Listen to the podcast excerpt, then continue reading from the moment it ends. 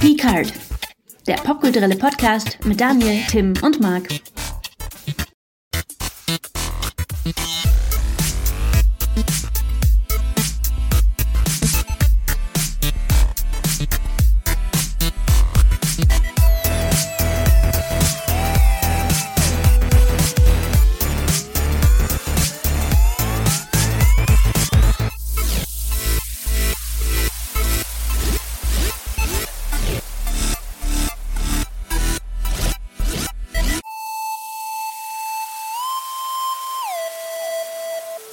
Hallo und herzlich willkommen, liebe Geeklinge, beim Geekart Podcast. Heute mit mir nimmt die liebe Pia auf. Hallo Pia. Hallo, einen wunderschönen guten Morgen, Abend, wann auch immer ihr das hört. genau, Pia, woher kennt man dich, wenn man dich jetzt noch nicht wahrgenommen hat bisher? Äh, ich bin im Internet unter dem Namen Shoyoka bekannt. Ich streame seit, boah, ich glaube, neun Jahren auf Twitch als Plattform. Ähm, mache mittlerweile auch andere Plattformen, aber Twitch immer noch hauptsächlich ähm, und ja, alle möglichen Spiele, aber vor allem gerne aus der Indie-Ecke und aus der Strategie-Ecke. Das ist so ein bisschen mein Steckenpferd. Ähm, dippe aber trotzdem immer überall rein. Sehr cool, ja.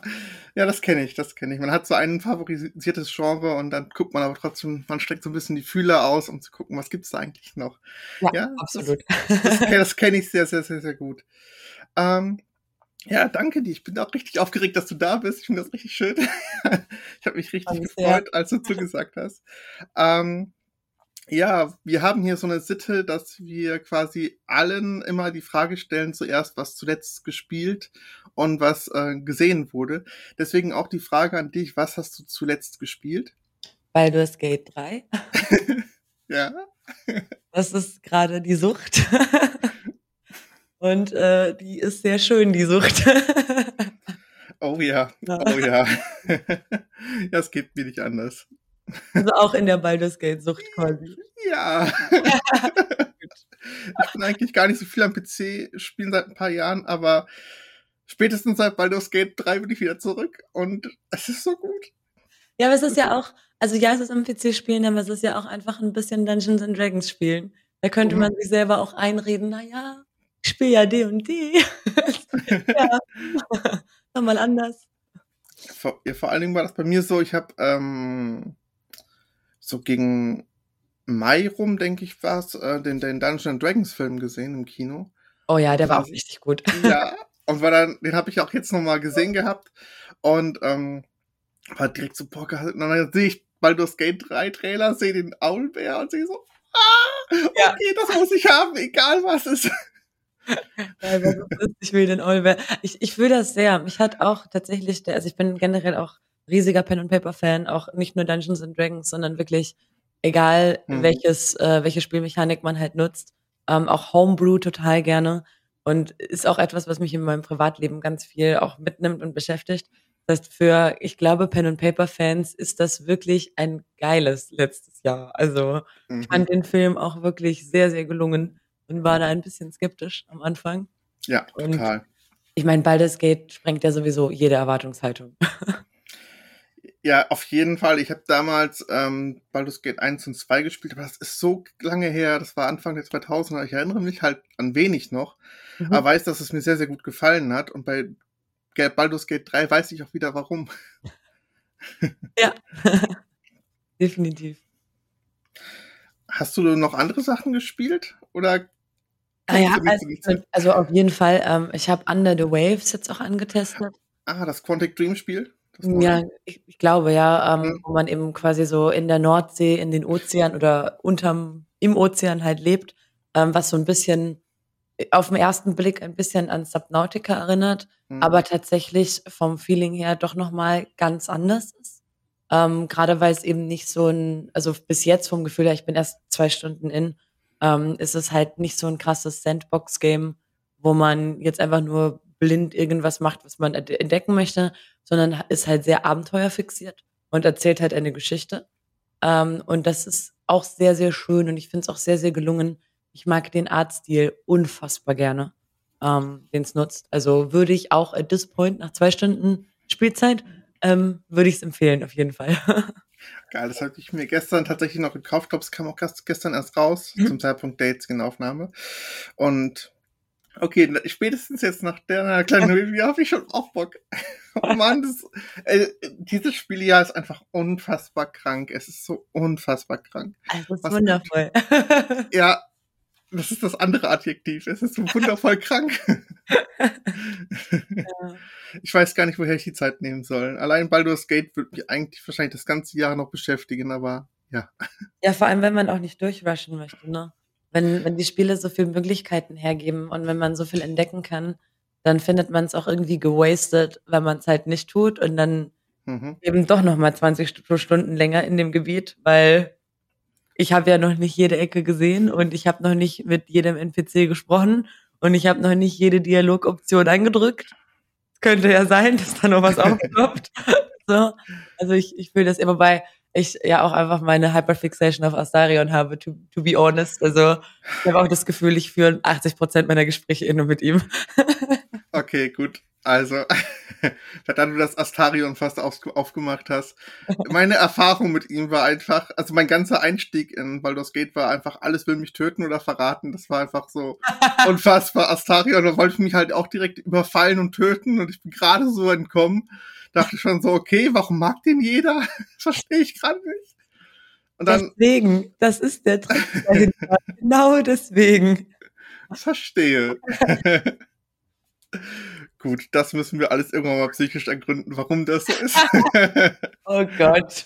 Ich weiß nicht, ob das die psychischen Abgründe sind, die man so öffentlich ergründen möchte. Das I can fix him Prinzip. Was hat Twilight nur angerichtet? oh nee, um Gottes Willen. Ich finde Twilight ganz furchtbar. Ich glaube, gerade weil ich Twilight so furchtbar finde, mag ich Astarion so gerne. Kiba, möchtest du bitte nicht andere Menschen anwählen? Die dürfen hier sein. Entschuldigung, mein Hund. ähm, Alles gut. Ich, ich, finde, ich finde Twilight ganz, ganz furchtbar.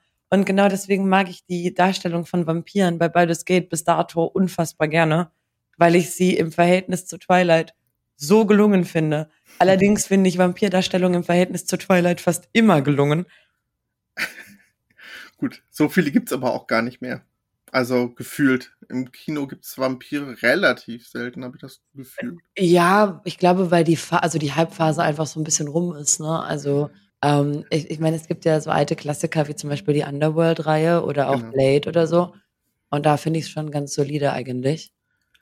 Ja, genau. An die beiden dachte ich halt auch jetzt direkt als erstes, aber es ist halt auch schon einige, einige Jahre her, dass die beiden vorbei sind. ja, lass uns nicht darüber reden, weil dann hab, merke ich, wie alt ich geworden bin. Okay, ähm. gut. Themawechsel. Dann, äh, gut, dann lass uns gerne darüber gehen, was du zuletzt gesehen, dann, gesehen hast. Also über Baldur's Gate oder über Filme, meinst du? Über Filme. Also wenn du jetzt nichts mehr hast für, für Spiele, wenn du. Oh, ich, ich kann über Spiele auch den ganzen Tag reden. Also, das ist auch überhaupt kein Problem. Ich überlege gerade, was ist der letzte Film, den ich geschaut habe? Es geht auch Serie sonst. oh, äh, Castlevania. Oh. Castlevania und Heartstopper quasi gerade parallel, so ein bisschen. Ähm, boah, ne, Castlevania, wir sind schon wieder im Vampir-Theme. ähm, ich fühle mich ein bisschen ertappt. Ich sehe ein Muster. ja, ähm, ich gestehe, ich mag Vampire. Äh, hast, hast, du Castlevania gesehen? Tatsächlich nicht. Ich kenne nur die Spiele. Oh, es gibt dazu Spiele? Zu Castlevania? Ja, ja, da gibt es einige Spiele. Oh, das hat mein Leben gerade verändert. oh, krass, das wusste ich nicht. Sind die gut? Können die was? Kann ich mich auf diese freuen? Ähm, oh je. Also es, es gibt welche vom ähm, NES selber, das sind halt sehr arcadige Spiele und relativ schwer. Aber spätestens seit der PlayStation 1-Ära gab es das Castlevania Symphony of the Night, was halt das Metroidvania-Genre quasi mitgegründet hat. Mhm. Und wenn du auf Rollenspiel, Looten und Leveln stehst und ähm, auf Vampire natürlich, dann sollte es dir sehr viel Spaß machen. Oh krass, ja, cool. Ja, da werde ich reingucken. Ja, sehr cool. Gibt es also auch für die neueren Konsolen inzwischen auch schon überall Portierungen. Also da wirst du mit Sicherheit fündig werden. Ja, das klingt sehr, sehr cool. Oh, das ist, das ist sehr, sehr amazing. Ja, mich hat die, mich hat die Serie sehr in den Bann gezogen. Ähm, ich finde die auch sehr, sehr gelungen. Ich bin immer so ein bisschen, äh, immer erstmal ein bisschen skeptisch, wenn es quasi um Zeichentrickfilme in Anime-Stil geht. Mhm. Ähm, weil ich da auch, ja, da so ein bisschen zögerlich bin immer erst, aber ich finde, Avatar hat eigentlich schon mal gezeigt, dass es sehr, sehr gut funktionieren kann. Und ich finde, Castlevania ist auch einfach ein sehr gutes Beispiel für eben eine Zeichentrickserie in diesem Stil, äh, die sehr, sehr gut performt. Ähm, wenn auch gleich ich sagen muss, dass es für mich immer sehr absurd ist, weil ich, ich bin halt so eine ganz klassische, ich höre mir, also ich schaue mir halt Animes auf Japanisch an mit deutschen oder englischen Untertiteln, mhm. je nachdem, was halt verfügbar ist und wie gut es halt umgesetzt ist. Um, ähm, und Castlevania ist ja dann quasi Original Voice auf Englisch. Und das ist halt für mich sehr absurd gewesen, einen für mich visuell eindeutigen Anime, der ne, keiner ist, dann auf Englisch zu schauen. Um, ähm, das war ungewohnt, aber die englische Synchro ist sehr gut. Also mhm. man kann es auf Englisch wirklich sehr, sehr gut schauen und sehr, sehr gut genießen. Ich habe keine Ahnung, wie es auf Deutsch ist, aber wird safe auch gehen. ja, mit Sicherheit. Okay, dann äh, kommt der auch auf meine Liste. Den gibt's den nur auf Netflix oder gab es den auch auf Crunchyroll oder? Oh, ich glaube, das gibt's nur auf Netflix, weil es ein okay. Netflix Original ist. Okay, dann weiß ich da Bescheid. Dann ja. Gut, wenn ich den Dienst mal irgendwann abonniere oder die auf die Idee kommen, endlich mal äh, ein 4K-Streaming für nur eine Person zu machen, das wäre super. Dann bin ich auch wieder am Start. Ah, die haben momentan quasi nur, dass du bezahlst für mehrere Leute und bekommst dann 4K, aber wenn du ja, genau. alleine bezahlst, kein 4K quasi. Genau, ja. ja Smart. Genau. Oh, das ist echt frech. Mhm. ja, deswegen waren jetzt auch so einige relativ äh, not amused, sag ich jetzt mal, und sind, haben ja, den Dienst auch gekündigt. Ja, aber, einzelne Personen können kein 4K schauen. Das ist quasi nicht möglich. Also können sie schon, aber also du kannst halt auf ähm, auf vier Geräten streamen. Deswegen haben ja auch viele damals geshared. Und ähm, du kannst dann halt ja als einzelne Person den Dienst abonnieren, hast dann halt, kannst auf vier Geräten gleichzeitig streamen, zahlst aber dafür, glaube ich, 18, 19 Euro im Monat, dass du dann in 4K gucken kannst. Und äh, oh, das, das, ist echt, echt ein bisschen hart. Das ist echt happig, ja. Genau. Ähm, dann komme ich noch kurz zu dem, was ich mhm. gespielt habe, wenn es okay ist. Klar, auf jeden Fall. also Baldur's Gate 3 haben wir quasi schon abgehakt. Lieben wir. Dann habe ich seit ungefähr zwei Monaten habe ich angefangen, in Crusader Kings 3 reinzuschauen. Oh mein Gott, ja. Oh, wie gefällt es dir? Es, ähm, ich, ich komme aus der Richtung ähm, Civilization 6 und liebe Civilization 6 unfassbar mhm. und dachte, okay, Crusader Kings 3 sie sieht ähnlich aus, hat aber einen ganz anderen Background und das fiel mir schon mal. Und ich war am Anfang komplett überfordert. es hat halt, es hat halt echt lang gedauert, bis ich damit ähm, ja warm geworden bin. Und Paradox Games, ja, ja. Mhm, das ist mein erstes Paradox Game und ja. Ja, ja, auch aber mein erstes. Ich, ich, ich liebe es, weil es einfach so viele Möglichkeiten bietet und auch man einfach, ja, so viele Sachen machen kann, die zwar wahrscheinlich auch damals abgelaufen sind und die aber trotzdem so Hanebüchen sind, das ist einfach, ja, das, wenn man es heute so erzählt, ey, du kannst, machst machst du im Spiel das, du hast drei Söhne, willst aber, du kannst nur einen beerben, äh, schickst die anderen beiden in den Krieg oder so, äh, finde ich immer noch und hoffst, dass, dass sie drauf geht, damit du halt wirklich auch nur einen Erben hast. Also das ist halt, das kann halt nur dieses Spiel. Es ist also, großartig. Also wirklich, es ist absolut großartig. Ich finde es, by the way, sehr witzig, dass wenn man bei Steam äh, Spiele kategorisiert, Crusader Kings 3 auch als Dating Simulator aufgelistet ist. Und ich finde, das sagt eigentlich schon alles. Ich verstehe auch warum. Ich habe wirklich, also ich habe mir ja durch Crusader Kings 3 diesen zu Präfix Brutmutter in meiner Community verdient, weil ich einfach so viele Stunden damit verbracht habe, die perfekten Richtungen für meine Kinder auszuwählen und ihre Zukunft vorauszuplanen. Ah, es ist großartig, das Spiel ist Weltklasse. Bleib auf jeden Fall dran bei dem Spiel, das ist aus Premium. ja, ich hatte gesehen, dass du da sehr, sehr viel äh, schon gestreamt hast und auch äh, aufgenommen hast auf YouTube. Da muss ich mal irgendwann den Anschluss finden, wo man da überhaupt anfängt, weil es gibt so viele Videos. Es sind alle ein Unfall, deswegen ähm, es ist eigentlich egal, wo man anfängt. Sie enden alle irgendwo in Inzest. not gonna lie. Es ist halt einfach ein Simulator. Dating Sim, hallo. es ist halt, es ist halt total lustig, weil Paradox ist sich dem bewusst, ne? Also Paradox ist sich dem ja absolut bewusst, dass dieses Spiel auch für die ganzen perfiden Dinge genutzt wird. Und es ist mega witzig, weil es gab eine Situation auf äh, Twitter oder ehemals Twitter, jetzt X, ähm, wo EA ge also getwittert hatte, irgendwas von wegen, ja, sie haben einen Bug gefixt, wo irg über irgendeinen Umweg Inzest möglich war im Spiel. Und Paradox hat halt diesen Tweet retweetet mit dem Titel Another Game's Bug is our game's feature. Und ich habe, oh mein Gott, ich habe so gelacht, weil es das einfach so gut zusammen, zusammenfasst. Ne? Wenn, wenn du mit Paradox auch zusammenarbeitest ähm, und halt deren Spiele vorstellst, jetzt insbesondere bei Crusader Kings 3, und du bekommst halt so ein Briefing, dann schreiben die dir auch mittlerweile rein, ähm, bitte bedenke, dass du die Aussagen, die du triffst, auf das Spiel beziehst. Also sage so Dinge wie, oh, ich möchte meine Frau töten in diesem Spiel. Oh, mein Onkel hat eine Affäre mit seiner eigenen Tochter in diesem Spiel. Verstehe. Dass sie das ins Briefing schreiben, ist halt einfach für mich schon so, wow. Naja, es könnte dann zu ein paar Missverständnissen führen. Komischerweise. Ich weiß auch Komischerweise. nicht, das bei diesem Spiel liegt. es ist auf jeden Fall eine großartige Erfahrung. Also, wenn man da einmal drin ist, ich würde immer noch behaupten, dass ich jetzt nach so 15 Stunden immer noch nicht drinne bin, komplett. Mhm. Ähm, aber es macht so viel Spaß, wenn man es einmal so grob verstanden hat. Dann kannst du einfach ausprobieren und irgendwann wird es einfach nur absurd und das liebe ich. Komplett. Das unterschreibe ich so. Sehr schön. Ähm, genau, das letzte Spiel, das ich gespielt habe, ist Coffee Talk. Hatte ich so lange auf meiner Platte und äh, bisher nicht angefangen. Ich weiß nicht warum. Und gestern war mir irgendwie so danach, so nach einem cozy Game und es ist einfach, du bist ähm, Barista und ähm, das spielt in 2020, aber mit Fantasiewesen. Also du hast da Elfen, du hast da Orks und was weiß ich, die aber alle so Menschendinge tun, die dann plötzlich am PC sind und was und ähm, so ihr Leben genießen einfach. Das ist ganz, ganz cool.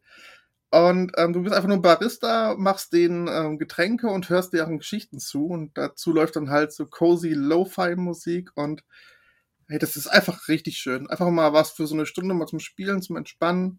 Das kannst du in einfachen Sessions durchspielen. Oh, das klingt süß. Ich habe auch gerade geguckt, ähm, ich, äh, gegoogelt. Das sieht auch sehr, sehr wholesome aus, was auch mit dieser Pixel-Grafik arbeitet. Und ich bin eh so ein riesiger Fan von gepixelten Spielen, weil das einfach so underrated ist, meiner Meinung nach. Mhm. Wobei, ich meine, es erlebt durch jetzt eh so wieder einen Aufhype, habe ich das Gefühl, seit ein paar Jahren. Aber ist immer noch underrated, wie geil diese Grafik sein kann. Oh ja, bin ich komplett bei dir. Das sieht cool aus, da schaue ich rein. Cool. Kostet auch, glaube ich, nicht viel, aber es ist einfach echt cozy. Mhm. Mm. Ja, was ich halt nur was, was wir beide noch gespielt haben, was ich dann erst zuerst selber durchgespielt habe und dann bei dir gesehen habe, war Fall of Porcupine. Oh mein Gott, ja. Mhm. Und das lieb ich ja einfach nur zu 100 Prozent. Mhm. Und ja, hat auch, wäre Baldur's Gate 3 nicht vielleicht auch Chancen zum Spiel des Jahres für mich, weil es einfach so auf den Punkt war. Ja, das ist, es ist echt die Problematik, weil ich mir auch denke, ich hätte ihnen, also ich hätte Fall of Porcupine so gegönnt, dass sie Game of the Year werden. Aber beides Gate 3 ist halt so ein Gegner. Ähm, und ich glaube, also die Erwartungshaltung für mich ist auf jeden Fall, dass beides Gate 3 Spiel des Jahres wird. Ich, ich sehe nicht irgendein anderes Spiel das ablösen at this point. Ähm, auch einfach, weil es die Community in solchen Massen zelebriert, was auch nachvollziehbar ist. Ja. Aber Fall of Porcupine ist auch ein Must-Play für dieses Jahr, auf jeden Fall. Ja, kann ich, wie gesagt, dann auch selbst nur unterschreiben. Als ich es nochmal bei dir gesehen habe, es kamen wieder dieselben Emotionen hoch und mhm. es, ist, es ist super. Es ist einfach nur schön. Ein bisschen heulen beim Spielen. Gar nicht, gar nicht. man, also als man das dann, als man die bestimmte Szene so langsam hat kommen sehen, war das so, oh bitte oh. nicht, bitte nicht, ja. Mhm. Hat, viel, hat ganz viel ausgelöst, ganz viel mitgenommen.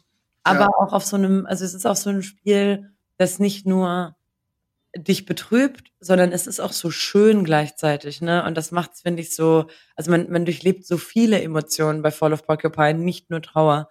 Und ja. das macht's dann für mich auch so spielenswert, weil ich bin jetzt auch kein Fan davon, Spiele zu spielen, die mich nur traurig machen. Wenn ich mir auch denke, so, hm, also ich verstehe, dass das für manche Menschen toll ist, aber ich, für mich ist es nichts. Ähm, aber so ein bisschen Trauer darf natürlich auch sein, darf natürlich ausgelöst werden. Das macht vielleicht ein gutes Story-Game auch aus. Ähm, und Fall of Porcupine, finde ich, hat da einfach eine sehr gute Woge einfach mit was empfinde ich wie wann. also wirklich, wirklich, also ich, ich, ich würde wieder in einem Redespall ausbrechen, um das abzukürzen, würde ich sagen.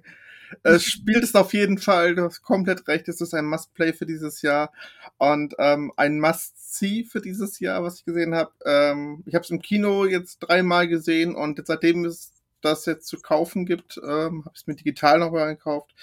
Spider-Man Across the Spider-Verse ist für mich. Oh, ich habe das noch nicht gesehen und es ist einer der es ist quasi mein Pile of Shame für dieses Jahr. Wir sind bei meinem Pile of Shame angekommen. Hast du äh, den Vorgänger gesehen? Ja. Okay. Und liebe ihn sehr. Glaub mir, du wirst diesen noch mehr lieben, weil das, was der erste gemacht hat, ist schon echt super. Was der zweite macht, ist eine Verschwendung an Kreativität, die da drin ist. Die haben einfach zigtausend Ideen und es ist egal, ob du die Millisekunde wahrnimmst, in der irgendwas im Hintergrund passiert, aber sie haben es trotzdem drinne. Sie haben so, sie spielen so sehr mit den Artstilen. Es gibt einen Aquarell-Look, es gibt äh, einen Comic-Look, es gibt ganz, ganz verschiedene Sachen, die sie drinne haben. Und über alledem steht halt noch eine Story, die einfach dich mitreißt und es ist ein Film, den ich jetzt fast täglich jetzt bisher gesehen habe, weil ich einfach jeden Tag einfach so, ah, okay, zum Runterkommen gucke ich diesen Film. Und dann bin ich hier mittendrin oh, und er ist einfach super gut. Ich liebe diesen Film. Ah, oh, das klingt mega schön. Ja, das ist, dann, dann werde ich das auf meine To-Do-Liste packen, weil, also ich habe halt leider die, die Kinopremiere verpasst, weil ich an dem Tag halt es einfach zeitlich nicht geschafft habe, sonst wäre ich eh dort gewesen. Ähm, und seitdem ist es so diese Pile of Shame, die so an meinem Hinterkopf kratzt und sagt, das solltest du noch sehen. Das hast du immer noch nicht geschaut. Das haben Schau wir, das mal. Das haben wir alle. Das haben wir alle. Ich bin mit Kinofilmen auch so furchtbar, was das angeht. Ne? Ich habe auch weder Barbie noch Oppenheimer gesehen. Ähm, wo ich auch sage, eigentlich auch Must-Sees für dieses Jahr, aber ich bin kinofilmtechnisch hart hinterher momentan. Mhm. Kann ich aber verstehen. Also es kam jetzt auch relativ viel geballt auf einmal wieder. Und ja, Kino ist auch relativ teuer geworden. Ja, ja, ja, komplett. Wobei man ja sagen muss, die Sachen werden ja mittlerweile alle draußen für zu mhm. Hause. Man ja. müsste ja nur einfach mal zu Hause auch das schauen und nicht zum vierten, fünften, sechsten, neunten Mal Brooklyn Nein Nein. Dann hätte man vielleicht Zeit dafür. Aber ich weiß nicht, bist du jemand, ne, du hast es ja schon beantwortet, wenn du den einen Film ganz oft schaust, aber dieses, manchmal am Abend, wenn der ganze Tag so stressig war, zu sagen, ich habe gerade keinen Headspace, um überhaupt einen neuen Film oder eine neue Serie anzufangen. Deswegen schaue ich einfach diese Wohlfühlserie, die ich habe, noch einmal. Also ich bin gar nicht so stark im, im Seriengame drin. Es mhm. gibt ein paar, die ich mag, aber die sind dann nicht unbedingt die Cozy-Serien. Ui. Ja. Was hast du im Kopf? Mm, also jetzt gerade zum Beispiel gucke ich halt super gerne ähm, Sopranos zum Beispiel, sowas, wo es viel um Charakterentwicklung geht. Mhm. Ha, das wäre eigentlich ein voller guter, voll gute Überleitung. Verdammt. Gut, dann gucken wir, ob wir das gleich mal hinkriegen. Ähm, ähm, ja, genau, Sopranos, The Wire, also diese HBO-Serien mag ich halt relativ wegen der ganzen äh, Qualität, die sie drinne haben, aber auch dem Anspruch an Zuschauer, das mag ich. Aber es sind halt Serien, die kannst du nicht immer gucken, sondern dafür musst du auch dann quasi den Headspace haben. Mhm. Und mir fehlt tatsächlich, wobei, doch, ich habe eine Cozy-Serie. Ted Lasso. Okay, ja. Mhm. Das ist eine aktuelle äh, Feelgood-Serie auf jeden Fall, die ähnlich wie Fall of Porcupine es schafft, ähm, schwierige Themen zu verpacken. Und du fühlst dich dabei, wirst, wirst nie komplett runtergezogen, sondern es gibt immer einen sanften Boden, auf dem man fällt. Und das finde ich oh. richtig, richtig gut. Es ist süß beschrieben, aber ja, ja. So ein bisschen, so ein bisschen Watte, die einen dann doch einbittet. Genau, also das ist, äh, also wie gesagt, ich war am Anfang ähm, von Ted Lasso ein bisschen abgeschreckt, weil Fußballserie und dachte, hm, ich weiß nicht. Dann aber gehört, das sind die Leute, die Scrubs gemacht haben, dachte, ja, okay, aber Scrubs ist so ein bisschen aus der Zeit gefallen. Mhm. Aber wenn das jetzt den aktuellen, die aktuelle, den aktuellen Zeitgeist auffängt, dann ähm, könnte das was sein. Und es, es ist er schreckt gar nicht davor zurück, den aktuellen Zeitgeist aufzufangen, sondern er hinterfragt vieles kritisch und steht aber auch hinter vielem, was ähm, zum Beispiel Homosexualität im Fußball anbelangt, wird aufgegriffen und so schön verpackt, dass es zwar die Kritik auf den Kopf trifft, aber zeitgleich auch wholesome dabei ist und das mhm. liebe ich einfach. Das klingt sehr, sehr schön. Also das klingt wirklich sehr, sehr schön. Ich habe selber noch nichts gesehen davon. Ich habe auch nur davon gehört. Ähm, ich habe Scrubs dafür nochmal neu geguckt vor ein paar Wochen. Und da ist mir auch richtig krass aufgefallen, wie sehr manche Szenen aus dem, aus der Zeit gefallen sind. Ja. Ähm, wo ich auch sage, ist ja auch normal, so ist eine alte Serie, so kann man auch nicht anders erwarten. Aber ich muss auch, ich muss auch immer sagen, ich finde das auch immer total schön, das zu sehen. Also ich schaue gerne alte Serien und alte Filme und habe dann diesen kurzen Schockmoment, weil es nochmal irgendwie verinnerlicht und zeigt, ähm, wie viel mehr ich selber halt auch über Sprache, über Kommunikation und über Gesellschaft gelernt habe, dass mhm. mir das jetzt auffällt, obwohl mir das halt früher nicht aufgefallen wäre und ich das einfach so konsumiert habe, ohne irgendwie einen Gedanken dran zu verschwenden. Und dann gibt's halt einfach so aktuelle Serien, die zeigen halt auch, dass man auch in aktuellen lustigen Humor, also humoristischen Serien auf nichts verpasst. Also man, man verpasst nichts, man muss auf nichts verzichten ähm, nur weil es halt angepasster ist, äh, was, was manche Sachen angeht. Deswegen auch Brooklyn nein, nein, ne, fühlt sich auch einfach an wie Scrubs, nur mit Polizei und aktuellem ja. Zeitpunkt. Aber I mean, sogar die, die Namen der Hauptfiguren sind aneinander angelehnt, so, weil du hast auf der einen Seite hast du halt JD und ne, was ganz klar ist, und bei Brooklyn 99 hast du Jake Peralta, ist halt JD und JP, aha, das ist bestimmt ein Zufall. Also, also jetzt nehmen wir mal den Aluhut wieder ab. Das ist ja, das ist ja. Entschuldigung. Zu viel Verschwörungsschwurbel. nee, aber du hast vollkommen recht. Das ist mir bei Scrubs tatsächlich auch aufgefallen. Und es zeigt einfach, wie sprachsensibel man geworden ist. Und das mhm. ist auch perfekt zur Selbstsensibilisierung beziehungsweise auch Reflexion geeignet wo man da früher über sowas wie Albandi gelacht hat, ist heute so, puh, okay, nein. Mhm. Richtig hart ist Dr. House. Also Dr. House ist für mich so ein bisschen die Königsdisziplin, gerade weil ich mag Dr. House unfassbar gerne. Nur die Problematik, die du, was heißt Problematik, aber die Herausforderung, die du da halt hast, ist, der Charakter sollte halt schon vor zehn Jahren ein Arschloch sein. Und jetzt hast du halt einen Charakter, der schon vor zehn Jahren ein Arschloch sein sollte und es natürlich in der Manier von vor zehn Jahren ist. Und der durchbricht halt auch einfach, also diese Serie durchbricht auch einfach so viele Tabus, wo ich halt bei manchen Sachen mir denke, okay, ja, er ist einfach ein Arschloch und das wird porträtiert. Und in manchen Situationen denke ich mir, okay, mir fehlt jetzt irgendwie der Outcall durch die Serie. Also, dass der Charakter das macht, ist eine Sache. Ne? Mhm. Ist in Ordnung, dass man das zeigt, dass es Charaktere gibt, die so sind. Aber dass es auch niemanden anderen in der Serie auch nur eine Sekunde stört, ist so, warum regt sich niemand auf? Ich reg mich auf. Ich mag den Charakter, ich mag die, die Serie, und trotzdem regt es mich auf. Und das ist schon ein bisschen herausfordernd.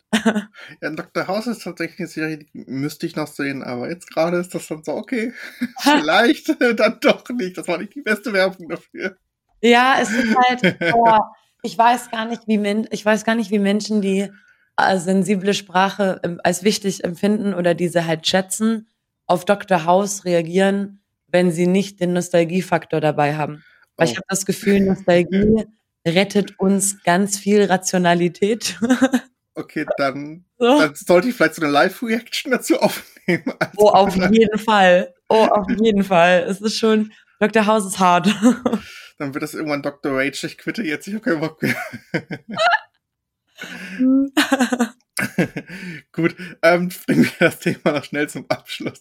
Äh, ich hatte noch gesehen, äh, die Aussprache Das ist ein Film, ähm, der geht darum, dass das in einem kleinen Dorf spielt, ähm, wo Männer das Sagen haben und Frauen halt ja das tun sollen, was Männer sagen und sich unterzuordnen haben.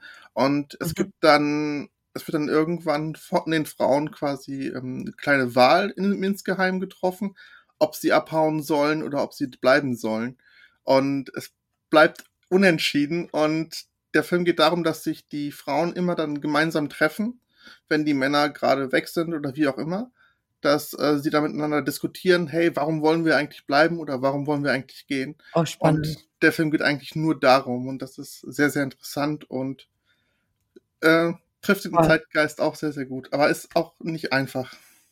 Oh, das klingt unfassbar spannend. Also das ist gerade auf meiner, auf meiner Must-Watch-Liste gelandet. Das klingt sehr, sehr spannend.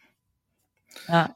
Ja, den hatte ich im, im, Double Feature mit Tar damals gesehen ähm, und fand den auch wirklich herausragend, obwohl Tar schon echt äh, Meisterklasse ist, was so Kino anbelangt, weil es einfach nur ein Biopic ist über Livia Tar.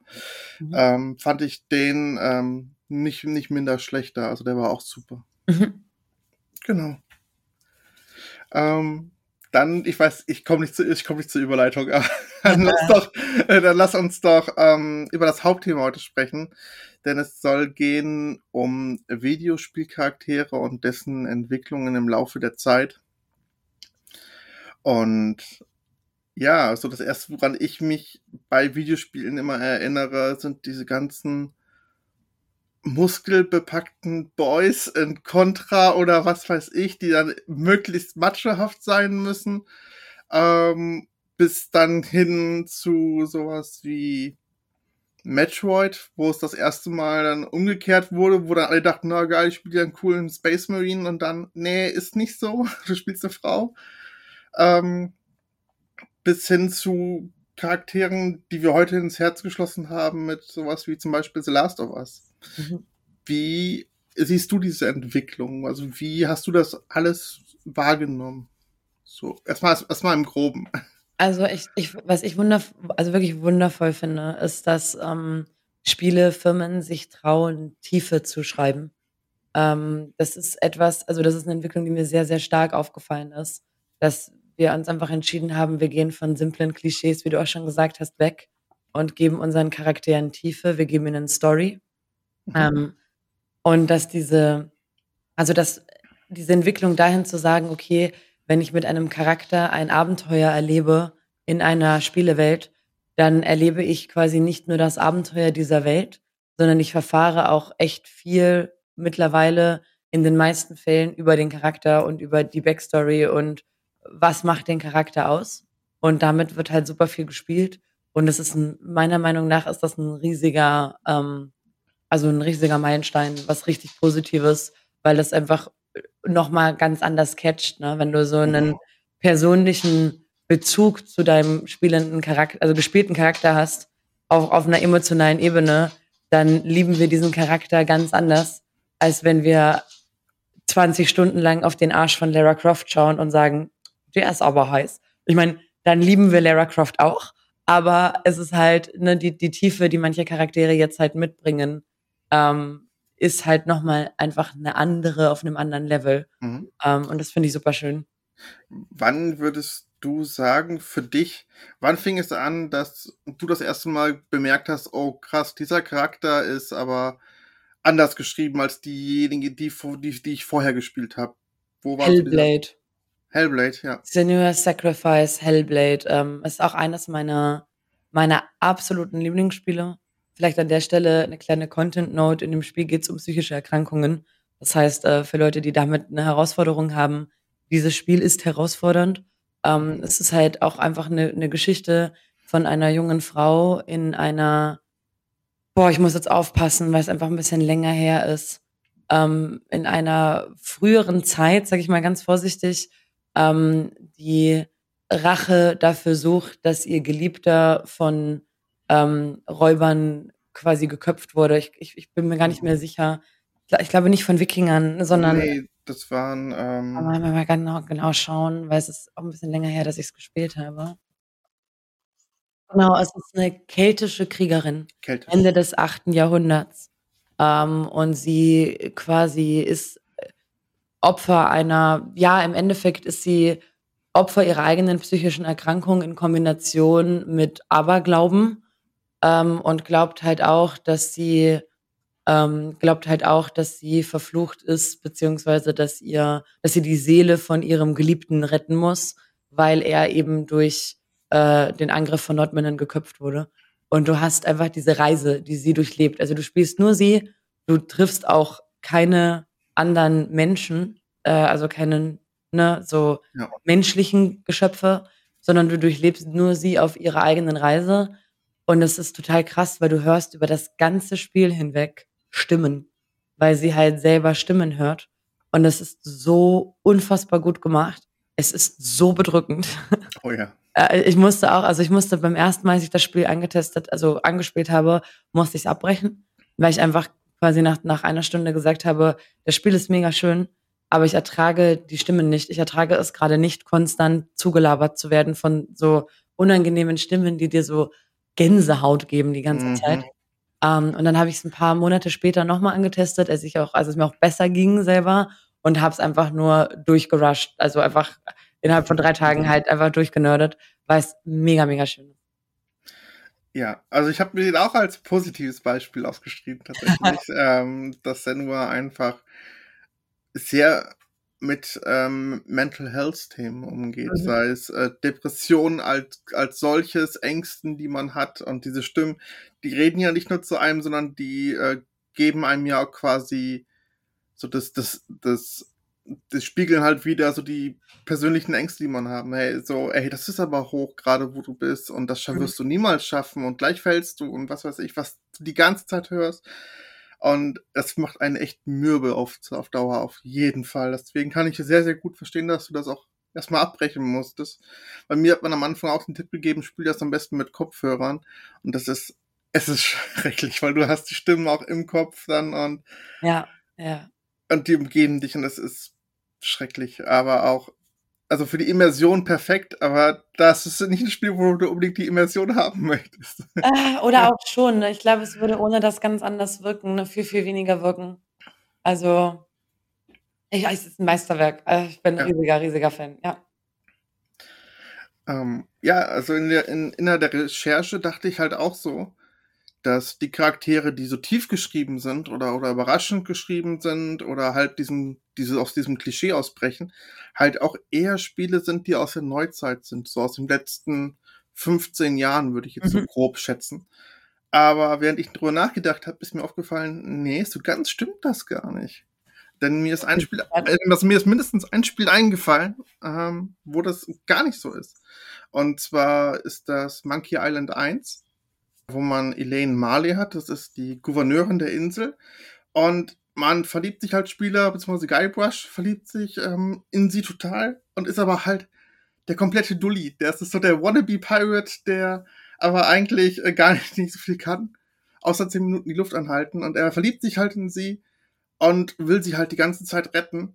Und irgendwann merkst du aber als Spieler, die Frau muss gar nicht gerettet werden. Die ist einfach die, ihren eigenen Plan und äh, schafft es selbst, sich gegen die Männerwelt zu behaupten und ähm, ist eigentlich viel ausgefuchster als äh, der Spieler die ganze Zeit. Und ja, das fand ich sehr, sehr gut, weil es dieses Damsel in Distress mäßige komplett durchbrochen hat mhm. und einfach ähm, zeigt ja, okay. Du, ich habe nur genickt, ich wollte dich nicht unterbrechen, sorry. Genau, und das fand ich sehr, sehr spannend äh, festzustellen, dass es gerade aber auch in dem Genre des Point and Click sehr viele weibliche Charaktere gibt, die gut geschrieben sind zu der Zeit. Ja, ich habe auch das Gefühl, ne, Indie traut sich manchmal ein bisschen, sage ich mal, progressiver zu sein, als man es vielleicht sonst so kennt und ist uns in vielerlei Hinsicht mit vielen Sachen oft auch einfach voraus. Mhm. Ich glaube, damals war zumindest in Deutschland ähm, Point-and-Click-Adventure relativ groß. Mhm. Ah ja, gut, wir reden von einer Zeit, ja. Genau, genau. Also Monkey Island war 1990 sogar. Also das ist schon super krass zu der Zeit, dass, dass man auf die Idee gekommen ist, bei all den Charakteren, die es zu der Zeit gab, auch mal eine starke weibliche Figur zu schreiben. Ah, der erste Teil ist so alt. Ich hatte, ich hatte meine Assoziation bei den Sachen, die so 2000 2009, 2010 quasi nochmal aufgelebt sind. Ich habe, ich hatte nicht auf dem Schirm, dass 1990 bereits das erste da war. Wahnsinn. Ja, ja, deswegen war ich auch so überrascht, so krass. Zu der Zeit hat man das schon auf dem Schirm und spielt halt damit, dass man selber der Dulli ist und es nicht die klassische Damsel in the Stress ist. Ja. Und das fand ich einen krass gut geschriebenen Charakter. Einfach zu der Zeit und dass man da schon so sensibel war, fand ich einfach krass. Cool. Sehr, sehr cool, ja. Also gerade im Point-and-Click-Bereich, da gibt es halt wirklich viele äh, starke und stark geschriebene äh, Frauenfiguren. Wenn ich an sowas wie Baphomets Fluch denke, das müsste Mitte der 90er gewesen sein. Da gab es dann auch, äh, beide waren cool geschrieben. Ähm, der eine war, äh, sie war auf jeden Fall Journalistin und er war Anwalt und beide waren gut geschrieben und haben halt mh, Fälle aufgeklärt, so ein bisschen Sakrileg-mäßig. Und das als Point-and-Click war schon sehr, sehr spannend und einfach super geschrieben, weil es halt nie um irgendwie Beziehungskram oder, oder Liebe ging, sondern einfach wirklich um das Detektivische herausfinden. Und das fand ich einfach auch interessant, dass das zu der Zeit auch ja was anderes außer Frauen sind für hey, äh, sind nur immer das Love Interest, sondern sind auch ein bisschen mehr. Und das fand ich sehr, sehr gut. Da sagst du was sehr Wahres, ja. Ich finde das immer, also ich finde das auch immer sehr, sehr schön und sehr, sehr cool, wenn Spiele sich das trauen, quasi einen Love Interest aufzubrechen und halt einfach zu sagen, nee, brauchen wir nicht. Oder du bist einfach Baldur's Gate und machst einfach jeden und alles zu einem Love Interest. Ey. Das ist so die, das andere Extrem. ja. Hat das eigentlich das Prädikat äh, Dating Sim? Weil das hätte es auch. Aber das würde mich echt, also müsste es, also müsste es eigentlich schon. So. Ich, ich weiß nicht, wie andere Leute dieses Spiel spielen, aber ich spiele es auf jeden Fall als Dating Simulator. Ähm, äh, selbst, selbst wenn du es nicht so spielst, das Spiel zwingt dich ja quasi, weil irgendwer kommt ja immer an und will irgendwas von dir. Ja, das ist das Dilemma. In meinem Fall tatsächlich nicht. Ich werde nur abserviert, konstant. Okay. Das ist ganz schlimm. Schrecklich. Ich habe als, ich habe als, als, als äh, Anfangstreat quasi also aus der Wildnis oder so genommen. Mhm. Und ich glaube, dass das da ganz viel mit reinspielt. Zumindest hat mein, mein, also zumindest hat, hat Astarion, als ich ihn angeflirtet habe, mir wortwörtlich ins Gesicht gesagt, oh, das klingt nach Spaß, aber doch nicht mit dir. Ich habe Standards. Oh Gott. Also, I, I've been there, I've been broken, it's fine. Oh Mann. Wir sind schon wieder bei Baldur's Gate, ganz furchtbar. Aber ja, aber ne, sind auch, finde ich, richtig krass geschriebene Charaktere, wenn wir da halt dabei sind.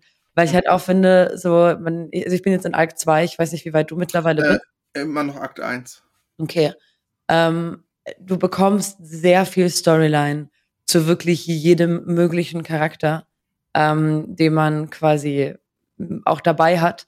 Und es ist unfassbar faszinierend, sich diese, diese Storylines halt anzuhören und auch dadurch auch äh, so ein bisschen erklärt zu bekommen, warum ist ein Charakter so, wie er ist.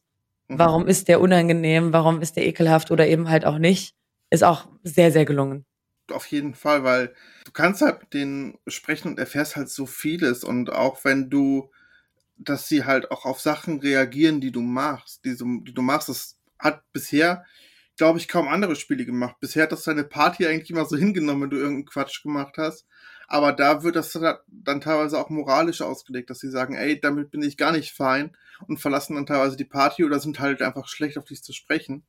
Und das finde ich richtig, richtig geil. Also, dass dann wirklich das einfach nicht nur ein Charakter ist, den du mitsteuerst, sondern wirklich eine Personalität. Und das ja. ist ähm, also, ich kann es gar nicht anders sagen. Baldur's Gate 3 ist für mich das, was 2015, 16 Witcher 3 war. Einfach so wirklich ein nahezu perfekt ausgearbeitetes Spiel, was einfach ein Meilenstein ist, woran sich jetzt eigentlich trotzdem alle richten sollen, auch wenn alle jetzt sagen, nee, das ist eigentlich zu perfekt, das machen wir nicht, aber ich wünschte es, es würden mehr machen.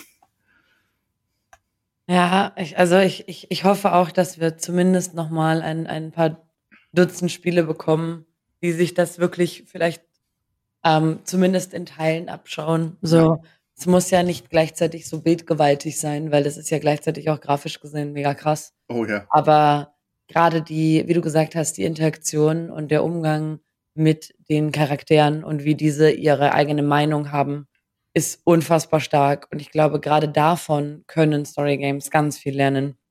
Dass ja. Sie also dass Charaktere reagieren auf Dinge, die du tust und dich dafür dann auch hassen oder halt nicht hassen. Ähm, genau. Das würde ich auch sehr zelebrieren in anderen Spielen. Gerade ich denke halt an sowas wie wie Skyrim, wo es mir irgendwann, also das habe ich einfach nur gespielt, weil alle es geliebt haben und ich dachte, okay, ich, ich werde damit nicht warm. Ich werde es aber spielen, einfach damit ich mitreden kann. Und das wäre tatsächlich was, was ich mir für den neuen Teil dann wünschen würde, dass es da ein bisschen mehr Impact gibt, als jetzt zumindest in den Vorgängern. Weil das würde mhm. sich ja perfekt anbieten einfach. Es würde sich mega anbieten, ja. Also diese Reaktion drin zu haben, würde sich auf jeden Fall anbieten. Und dann hätte es auch tatsächlich mal einen anderen Einfluss, ob man ein Arschloch ist oder nicht beim Spielen. Oh ja. ob du den Leuten einen Eimer auf den Kopf setzt und sie beklaust oder nicht, das ist, äh, das sollte auf jeden Fall irgendwo dann honoriert werden, beziehungsweise auch dann Begleiter sagen, ey, sag mal, geht's noch? nee, ich bin weg. Und dann haut er mit deinem ganzen Loot ab und du siehst ihn nie wieder. Toll. Es ist quasi ein Ausborgen auf unbestimmte Zeit. Es ist kein mhm. Diebstahl. ja, also gut, äh, du warst, es, es wirkt so, als wärst du bei meinem ersten Durchlauf bei Skyrim dabei gewesen. weil ich habe, weil ich habe wirklich, also Diebstahl und Taschendiebstahl war, glaube ich, das erste, was ich auf 100 hatte. Nun, ne? ja. Was sagt das über dich aus? also, dass ich irgendwann einfach keinen Bock hatte und dachte, okay, wie hole ich hier den meisten Spaß raus? Gut, dann mache ich das doch. Dann beklaue ich alle. Richtig. Sehr schön. Es, hat, es hatte keine Konsequenz. Ja, ja, nee, stimmt auch. Also. Don't judge me.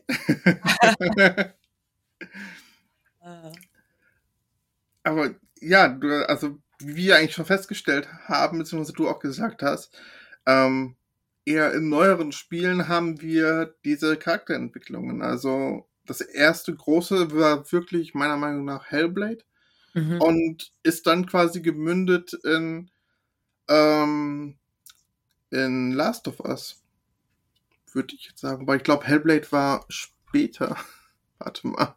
Jetzt muss ich auch mal eben nachgucken. Kann sein, dass das 2016 war. Es war 2014, okay. Gut, dann war es andersrum. Dann hat halt Last of Us das Ganze so ein bisschen ähm, mit verursacht, sag ich mal, diese Bewegung. Aber das war auf jeden Fall das erste Spiel, wo gut, gut geschriebene Charakter auch in der breiten Masse angekommen sind. Würde ich sagen, mit Ellie und Joel. Ja, ich überlege gerade, aus welcher Zeit ist denn, oh, wie heißt's? Oh Gott, mein Gehirn. Ah, auch mega schönes storybezogenes Spiel. Gan äh, Life is Strange. Life das ist auch, das ist 2016 auch, okay, ja. das kam auch damit.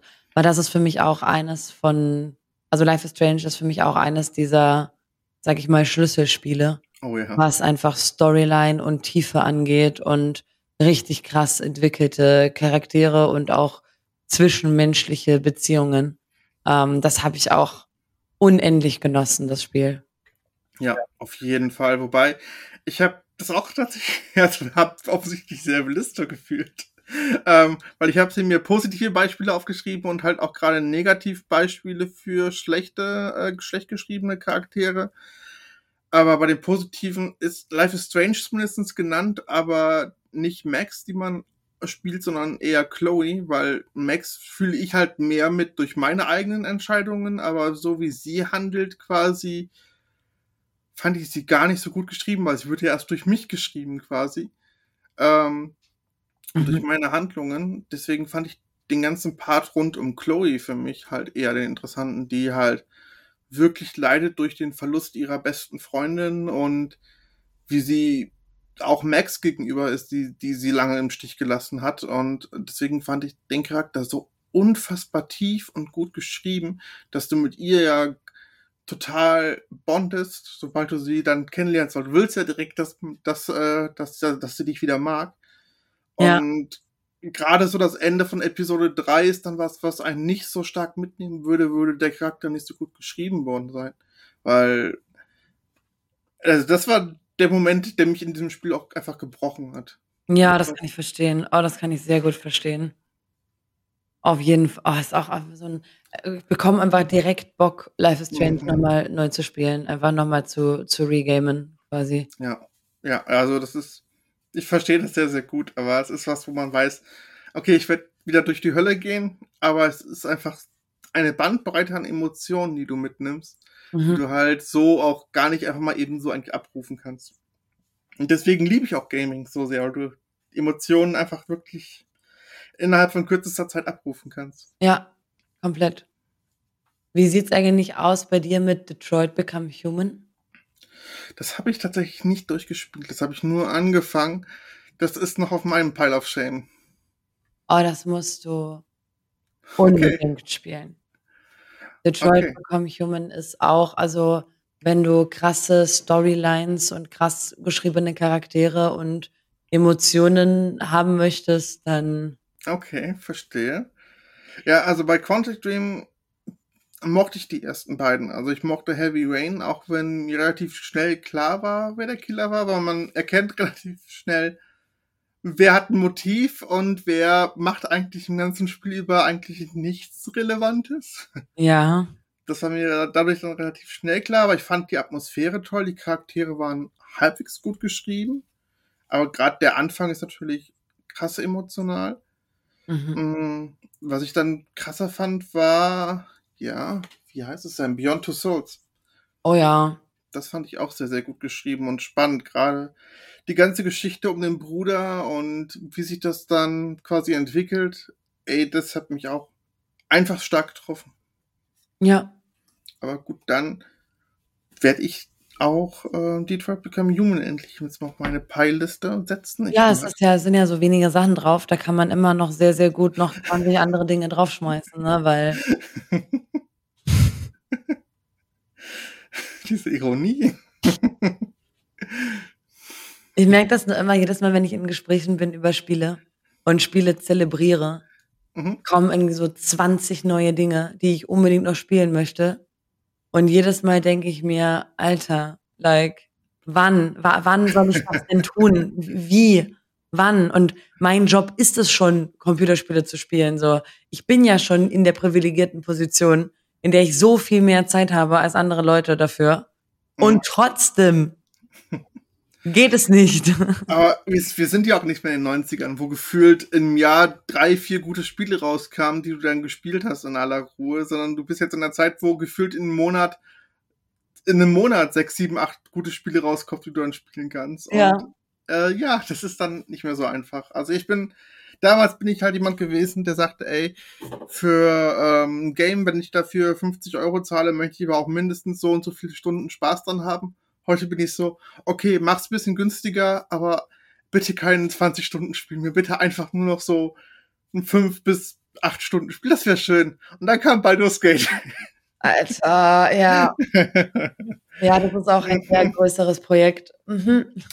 ja, aber Dieter Become Human, da habe ich gemerkt, so nach einer Stunde, die ich im Spiel war, okay, das ist so krass. Ich habe aber gerade, ähm, ich hatte zu dem Zeitpunkt irgendwas anderes, was äh, gedrückt hatte, was ich machen musste. Ähm, und hatte gemerkt, okay, ich habe dafür nicht die Zeit, aber ich nehme mir die Zeit für das Spiel, weil das war von der Atmosphäre ja schon ganz gut. Aber hab's dann, wie es dann immer so ist, ja, mache ich dann irgendwann und dann hat man nie die Zeit dafür. Deswegen danke dir für den Reminder. Das ist mir gerade aufgeschrieben und wenn ich Zeit habe, dann werde ich da sehr mal wieder durchgehen. Ja. Sehr, sehr, sehr gespannt. ähm, was ich auch, also ich habe halt mir aufgeschrieben, am, am positiven Beispielen ähm, Last of Us, gerade Part 2 fand ich unglaublich. Und ich muss jetzt gestehen, ich habe den noch nicht gespielt. Gut, dann brechen wir das hier direkt ab. Das Podcast wird beendet. Ja, Nein. Es ist, halt, es ist halt auch einfach so, das ist auch so eine, ah, so eine Pile of Shame. Ich möchte unbedingt. Und es ist halt auch so ein, ich habe auch die Serie nicht geschaut, was bewusst war, weil ich ja gesagt habe, ich möchte erst die Spiele vollständig erleben und dann mhm. die Serie schauen. Ich möchte es nicht mischen. sondern halt in der, ich möchte es in der Reihenfolge halt haben. Ja. Und ich blockiere mich da gerade so ein bisschen, okay. weil ich Baldur's Gate spiele. Und Baldur's okay. Gate frisst halt die Zeit, die sonst fünf Spiele fressen würden. Mhm. Mal gucken. Mhm. Aber Teil 1 hast du gespielt, oder? Ja, aber auch nicht fertig. Ach so, okay, gut. Dann. Ähm aber ich kenne Storyline technisch komplett. Also mhm. ich habe es auch ganz viel bei anderen Leuten geschaut, ähm, habe selber aber nie. Also ich, ich würde, wenn ich jetzt sagen würde, würde ich sagen, ich habe es eigentlich nicht gespielt, weil ich nicht genug und nicht lang genug gespielt habe. Ich habe es vor allem bei anderen Leuten halt geschaut. Ähm, ich bin unfassbar schlecht darin, Spiele fertig zu spielen und werde gerade jetzt erst damit besser. So jetzt okay. gerade habe ich merke ich, okay, ich nehme mir die Zeit, diese Spiele fertig zu spielen, weil es tatsächlich einem nochmal anders Glückshormone gibt, wenn man das mhm. Spiel dann auch abschließt und sich denkt, okay, ich habe jetzt kein schlechtes Gewissen, dass ich das siebte Spiel hintereinander nicht abgeschlossen habe. Okay, nee, auch ach, gar, kein, gar keine Kritik an dich dafür. Also, Last of Us, ich beneide dich sogar eher, dass, dass du es äh, selbst erleben kannst. Äh, mhm. Weil gerade Teil 2 war für mich was, wo ich gesagt habe, okay, das kam 2020 auf den Markt. Das war für mich, also das war für mich zu dem Zeitpunkt ein Maßstab, wo sich einige Spiele dran richten mussten, mhm. was äh, Charaktere anbelangt. Weil gerade der erste hat zwar schon alles gut aufgebaut, aber was der zweite macht, das ist äh, beispiellos. Da bin ich das gespannt. Ist, also da freue ich mich drauf. also selten so gut geschriebene Charaktere gesehen.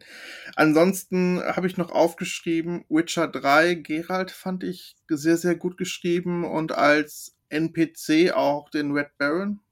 Oh ja. Also die ganze Storyline um ihn ist, also, ach, eigentlich kann man fast jede Storyline nehmen, weil, wie wir schon bei Baldur's Gate 3 gesagt haben, ey, ich, ich werde Baldur's Gate 3 sowas von in die, in die Keywords packen, so oft wie das jetzt gesagt wurde. Das ist unfassbar. ähm, aber was wir dazu gesagt haben, das war, das war ein Spiel, was Maßstab war. Für mich ist Witcher 3 auch so ein Spiel, was einfach einen absoluten Maßstab gesetzt hat, was Storyline angeht. Dass einfach jede kleine, noch so kleine Nebenquest so ausgearbeitet war wie manche Hauptquests in anderen mhm. Spielen. Und selbst da nochmal besser. Also die ganze Red Baron Quest und auch, also wie gesagt, alle anderen auch, die waren so gut ausgearbeitet. Aber die Red Baron bleibt halt, glaube ich, eher im Kopf, weil es eine der ersten war. Ja. Und auch Gerald als Charakter finde ich so vielseitig, dass er, wie, wie er spielbar ist, wie er sich gibt, wie er aber auch von der Gesellschaft gesehen wird. Das ist so, auch wenn es auf Büchern basiert, so gut geschrieben einfach. Du musst es halt ja erstmal von den Büchern transportieren ins Spiel. Mhm. Unfassbar gut funktioniert. Ich muss auch sagen, also ich, ich muss an der Stelle sagen, ich habe die Bücher auch teilweise gelesen, nicht alle, aber ein Teil. Gerald, finde ich, wird in den Spielen teils nochmal besser porträtiert als in den Büchern. Also ich finde, sie hauchen ihm in den Spielen nochmal anders Leben und Charakter ein mhm. mit ihrer Interpreta Interpretation. Der erste Teil ist so schlecht. Ich habe Witcher 3, ich habe mir gedacht, oh, das ist so ein gutes Spiel, ich will die Full Experience.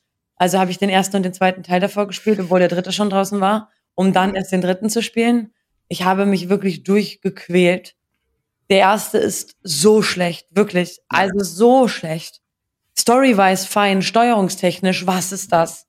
Was, tut der? auch für damalige Zeit, was ist das für eine Steuerung? Ja. Der zweite ist auch wirklich so, dass ich sage, der ist halt bare average. Ne? Also der zweite Teil ist okay, aber ist jetzt auch nicht so, dass ich sage, hm, ja, du bist ein richtig gutes Spiel, dich möchte ich nochmal spielen. Catcht mich ja, ja story-wise okay, weil ich auch weiß, wohin es geht. Aber, boah. Und dann kommt der dritte und du bist so, what the fuck? Wo kommt das jetzt? Was war eine Entwicklung? Was war das? So.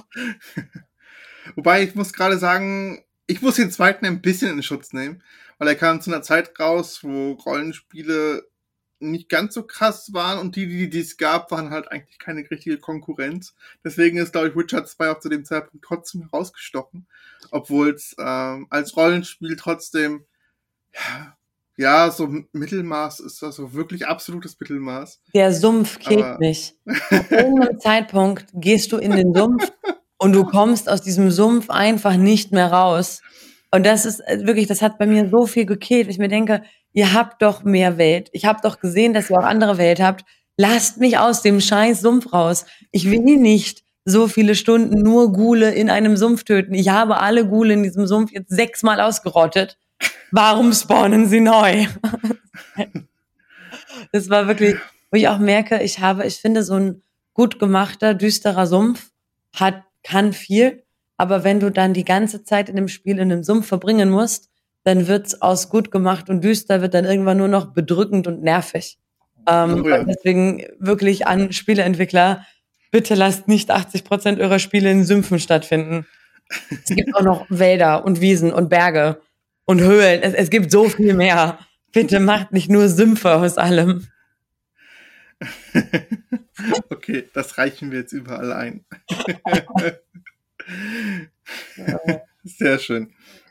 Aber ja, als du jetzt Sumpf erwähnt hast, ich muss direkt lachen, weil ich weiß, ich wusste ganz genau, was du meinst. Uh, was man halt verdrängt hat, all die ja, Jahre. Ja. Es kam direkt wieder hoch. So, okay, du hast vollkommen recht. Alles, was du jetzt sagst, das ist. Uh, äh, sehr schön. Aber gut, Witcher 3 äh, hat echt gut geschriebene Charaktere. Ja. Und äh, 1 und 2 warten wir mal auf Remakes. ich finde, man kann es spielen. Also gerade den ersten kann man gut spielen, wenn man schnell fertig ist. Ja, wenn man sich irgendwann mal an die Steuerung gewöhnt hat. Ja, also ich würde euch beim ersten jetzt auch nicht raten, alle Nebenquests zu machen. Ich habe auch nur die Hauptquest gemacht. Ja. Und für die Story, also auch den zweiten für die Story, um das mit König Voltrest und seiner Tochter und so mitzubekommen. Warte mal, war das im ersten oder im zweiten? Mein Gehirn. Zweiten. War im zweiten, ne? Okay, ja. Also auch für die Story, so mit den ganzen Königsmorden und so weiter, ist, äh, ist schon cool, das so mitzubekommen also die Hauptstory ist, ist sowieso super cool. Also da kann man eigentlich wenig ran, dran rütteln. Aber mhm. wie gesagt, Witcher 3 ist einfach ein Maßstab, was, alle, was alles anbelangte. Und ja, wird gerade so ein bisschen abgelöst durch Gate 3. Und hier haben wir es schon wieder. Wuhu. Wir hätten, wir hätten auch sponsoren lassen können von Baldur's Gate einfach. Ich hab, ich krieg, krieg kein Geld. Schade. Verdammt. Das ist eine, eine Lost Opportunity. Ich werde mal mit denen nach dem Podcast sprechen. ähm, ja, dann letztes positives Beispiel, das ich mir aufgeschrieben habe, ist Kratos in God of War, aber gerade ja. Ragnarök, gerade weil er aus den Vorgängern ähm, ja einfach wirklich das war, was ich hasse, einfach dieser Muskelprotz, der einfach Hau drauf Charakter ist. Er hat zwar eine gut geschriebene Story, aber das werke ich am Charakter einfach so kaum. Und mit dem Reboot haben die es meiner Meinung nach geschafft, also mit dem nordischen Reboot, ja. quasi haben sie es geschafft, ähm, das auch wirken zu lassen. Also ich weiß nicht, ob es vorher technisch nicht möglich war, aber was sie mit äh, God of War und Ragnarök ab abgezogen haben, das war einfach wirklich emotional und sehr, sehr gut geschrieben. Der Angry Dead Simulator. Boy. Boy. Ja. nee, aber äh, unterschreibe ich so. Also ähm, unterschreibe ich so, hat unfassbar viel Spaß gemacht zu spielen. Ich habe vielleicht das Spiel ein bisschen nicht so gespielt, wie man es spielen sollte. Okay. Es gibt einen Motten, einen, einen Mottengegner. Also ich habe es auf, auf dem schwersten Schwierigkeitsgrad gespielt und es gibt einen Mottengegner. Mhm. Und ähm, du kannst davor eine Rüstung kaufen. Die reduziert den Schaden, den der Mottengegner macht, um irgendwie 60 Prozent oder so. Also wirklich drastisch viel. Was sinnvoll ist, weil der Mottengegner dich ansonsten one-shottet. Ich habe 50 Anläufe versucht bei diesem Mottengegner. Dann hat mir mein Chat gesagt, Pia, da gibt's eine Rüstung. Das ist darauf ausgelegt, dass du da drei Schritte weiter nach hinten gehst und die Rüstung holst. Dann one-shottet dich der nicht. Weil der Kampf geht halt eine Viertelstunde auf dem Schwierigkeitsgrad, wenn du dem keinen Schaden machst und du darfst halt keinen einzigen Fehler machen, weil die Spells dich halt einfach komplett rausnehmen. So, so ein, so ein Light Step macht dir 80% HP weg, ein Hard Step one-shottet dich, in der zweiten Kampfphase one-shottet dich basically alles, was er tut. Und dann habe ich gesagt, ja, aber jetzt habe ich schon 50 Versuche gehabt. Die wären ja wasted. wenn mhm. ich jetzt einfach rübergehen würde und sagen würde, alles klar, ich hole mir diese Rüstung. Also habe ich 220 Versuche und insgesamt drei Spieltage an diesem Mottengegner verbracht, bis ich ihn gelegt habe. Und habe dann gesagt, ich, ich habe keinen Bock mehr auf das Game. und habe es beschlossen. Nein! Warum? Ich weiß es nicht. Es ist mein Toxic Trade. Spielst du auch Dark Souls? Ja. Okay, gut. ja. Okay, gut. Dann, dann erklärt das die Leidensfähigkeit. ja. Also ich habe auch, ich spiele auch Dark Souls und ich liebe auch das. Ich habe auch äh, auf ja. Elden Ring gespielt. Ja. Um, ähm, wobei ich Elden Ring auch nicht fertig gespielt habe, was einfach nur damit, also das lag nicht am Spiel, sondern es kam für mich einfach zum Zeit, falschen Zeitpunkt. Elden Ring werde ich auf jeden Fall nochmal fertig spielen. Aber ich habe halt immer so Hype-Phasen für unterschiedliche Genres. Mhm. Und dann bin ich wieder in so einer Hype-Phase drin oder eben halt auch nicht. Und ich bin gerade nicht im Leidensweg über, über Dark Souls und Elden Ring Spiele drin, aber wird safe wiederkommen. Ja. Ähm, ich habe aber, obwohl ich so einen Leidensweg habe, noch nie einen Controller zerstört. Also ich, ich habe quasi den Leidensweg dann mit mir selbst stumm. Same, same. Das, das geht mir auch so. Also ich bin, also ich, ich hatte ich habe mit Streaming mal angefangen und hatte gesagt, ich spiele mein Lieblingsspiel Dark Souls 1. Und immer wenn ich gestorben bin, ist es meistens auch einfach nur aus, weil ich einfach nicht nicht konzentriert genug war oder mhm. zu übermütig. Und ich lachte dann halt immer, ey, ach Mann, warum denn jetzt? Und warum mache ich es mir jetzt eigentlich so schwer? Aber es ist, es ist was Schönes. Und mhm. äh, oh, jetzt wo ich gerade über über ähm, Charaktere nachdenke und Lieblingsspiele, da fällt mir doch noch einer ein. Silent, Silent Hill, die ganzen Charaktere, die Hauptcharaktere sind so unfassbar gut geschrieben gewesen. Ja. Wenn ich gerade so aus Teil 1 Teil, und Silent besonders Teil 2 denke. Also ich kenne das Silent Hill Franchise. Ich kenne ähm, auch, gibt's, da gibt es nicht auch einen Film zu? Ja, ja da gibt es ja. ein, einen Film zu. Ja, da gibt es einige. Ja, ja ich denke mir gerade, ich habe ich hab da Filme gesehen zu. Also um, es, gibt, es, gibt, es gibt nur einen, den zweiten muss man nicht sehen. ich fand auch den, also ich fand den Film generell jetzt nicht so stark. Ähm, aber äh, lasst uns Horrorfilme und was gruselig ist gerne als eigenes unabhängiges Thema irgendwann anders besprechen, weil da kann ich auch sechs Stunden reden drüber. Ähm, aber ja. ich, ich kenne ich kenn auf jeden Fall das Franchise. Und mhm. ich finde halt, ähm, das, ich finde das Design unfassbar gut.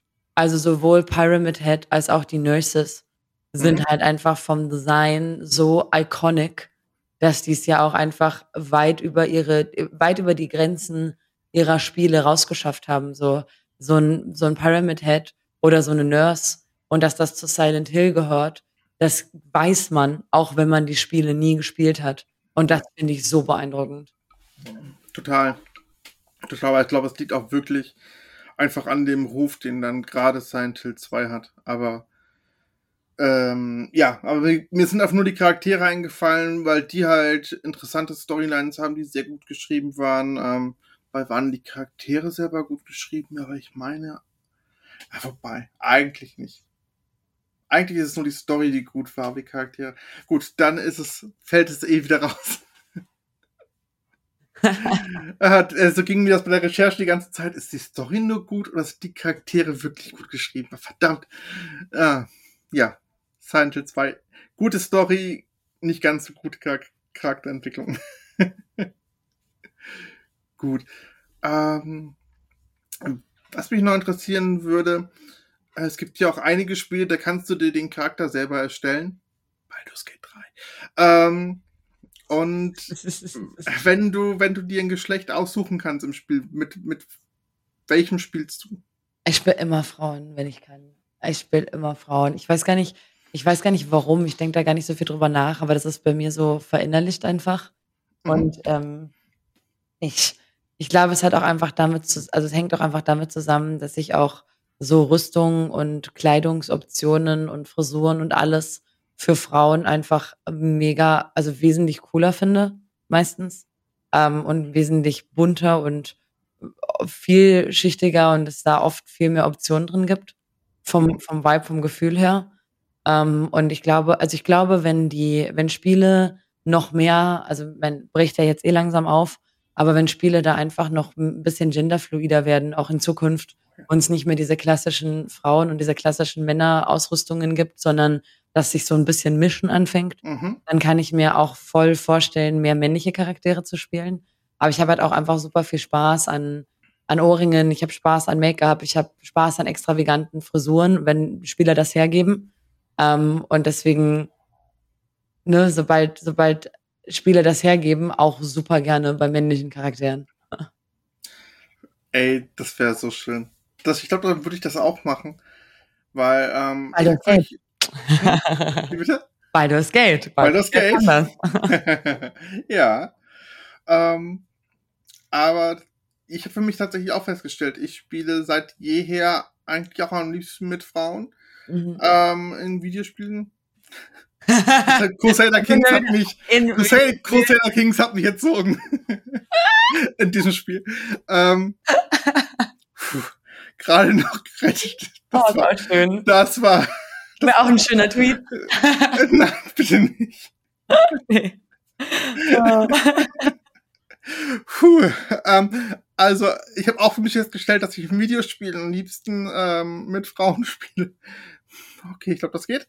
Ja, ähm, weil ich einfach für mich irgendwann festgestellt habe, und das ist mir aber auch erst durch, ja jetzt erst vor gar nicht so langer Zeit aufgefallen, dass in der Zeit, wo ich mit Gaming angefangen habe, also Mitte der 90er, Mm, es gar nicht so Figuren, also männliche Figuren gab, mit denen ich mich viel identifizieren konnte, weil die meisten waren halt wirklich Soldaten mhm. oder Ritter oder was weiß ich. Und ähm, irgendwie, weiß nicht, ich wollte nicht der Muskelprotz sein oder irgendwie einfach nur draufhauen, sondern ich ja. wollte halt ein bisschen mehr. Und deswegen haben mich tatsächlich Spiele mit weiblichen Charakteren immer mehr interessiert, auch wenn diese leider nicht gut geschrieben waren. Deswegen freue ich mich umso mehr, dass es jetzt welche gibt. Und ähm, ja. Jetzt wird vielleicht jemand sagen, aber wie willst du dich denn mit einer Frau identifizieren? Ich habe Man-Boobs, das heißt, ja, das geht und ich bin sensibel. Von daher ist es okay. Ich kann mich damit mehr identifizieren. Ich habe keine Muskeln. So. Ja, es ist halt, also ich, ich glaube, der, der, der Run-Through ist ja wirklich, dass einfach durch einfach ja auch Stereotypen und Erwartungshaltungen in unserer Gesellschaft weiblichen Charakteren früher mehr schon emotionale, emotionale Tiefe zugestanden wurde oder halt auch in einer höheren Verhältnismäßigkeit. Das haben wir ja auch jetzt noch in, in Film, Serie, ist ja egal wo, mhm. Dass man quasi, man, man fängt jetzt auch, ne, Männercharaktere dürfen jetzt auch Emotionen haben, aber die Emotionen von Männercharakteren sind leider in vielen Franchises immer noch auf ein schlimmes Trauma äh, zurückzuführen. Da hat er sein Kind verloren oder seine Frau oder beides. Und dann muss er stark sein, so. Und das ist dann die Storyline. Und während die halt ihre Berechtigung hat, ähm, mhm. ist es halt trotzdem immer wieder genau diese Storyline. Und ich finde es halt sehr schön, wenn es aufgebrochen wird und wenn es eben nicht immer diese Storyline ist, sondern manchmal. Und manchmal ist es vielleicht eine andere. Und ich finde es sehr schön, wenn, wenn Spiele sich das halt trauen, ne? Und wenn da einfach ein bisschen mehr, mehr Tiefe zugelassen wird. Ähm, was ja auch, also wird ja auch immer besser. Ne? Also man kann ja nichts sagen. Ich, ich finde, wir leben eh in so einer großartigen Zeit, weil wir können die alten Spiele genießen, die genauso sind, für die Leute, die genau das halt cool finden. Und es kommen ja auch immer noch genug Spiele nach, die genauso sind. Aber es bricht halt für die anderen von uns auch auf, wenn man sagt, ich möchte kein muskelbepackter sein, sondern halt vielleicht, vielleicht auch ein bisschen, hm. ja, da wäre ich vollkommen bei dir. Aber interessant, dass du das sagst, das ist mir bisher gar nicht aufgefallen. Aber ich habe mich drüber nachgedacht, dass die meisten emotionalen männlichen Charaktere eben halt aus diesen beiden Richtungen kommen. Trauma. Armer, ja. armer, armer Kratos, armer Joel. Verdammt. Hat sie nicht so gemeint. ja. Es ist ja, es hat, es hat seine Berechtigung. Ja. Solange es, also es hat, es hat immer seine Berechtigung. Ähm, ich finde auch nicht, dass diese Spiele weg sollen oder dass die anders müssen, so, sondern ich freue mich einfach über neue Spiele, die auch anders können. Ja. Das ist einfach und über jeden Zusatz, weil das macht dann auch diese Spiele, finde ich, wieder spielenswerter, mhm. weil sie auch dann wieder abwechslungsreicher werden, weil nicht jedes Spiel die gleiche Storyline quasi nur anders verpackt verkauft. Ähm, und dann kommt man, oder ich zumindest komme dann auch wieder lieber zurück zum klassischen Trauma-Spiel, ja. ähm, weil ich dazwischen was anderes genießen durfte. Deswegen Fall of Porcupine, ne? Also, weil das auch einfach komplett out of Gender Norm arbeitet und mhm. ähm, das auch einfach so viel Tiefe mitbringt auf nochmal einem ganz anderen Level. Ja, auf, da bin ich bei dir. Also, echt super interessant. Auf den Gedanken möchte ich dann für mich nochmal ein bisschen rumdenken, was es da alles für Charaktere gibt, die genau aus diesen beiden Traumata kommen.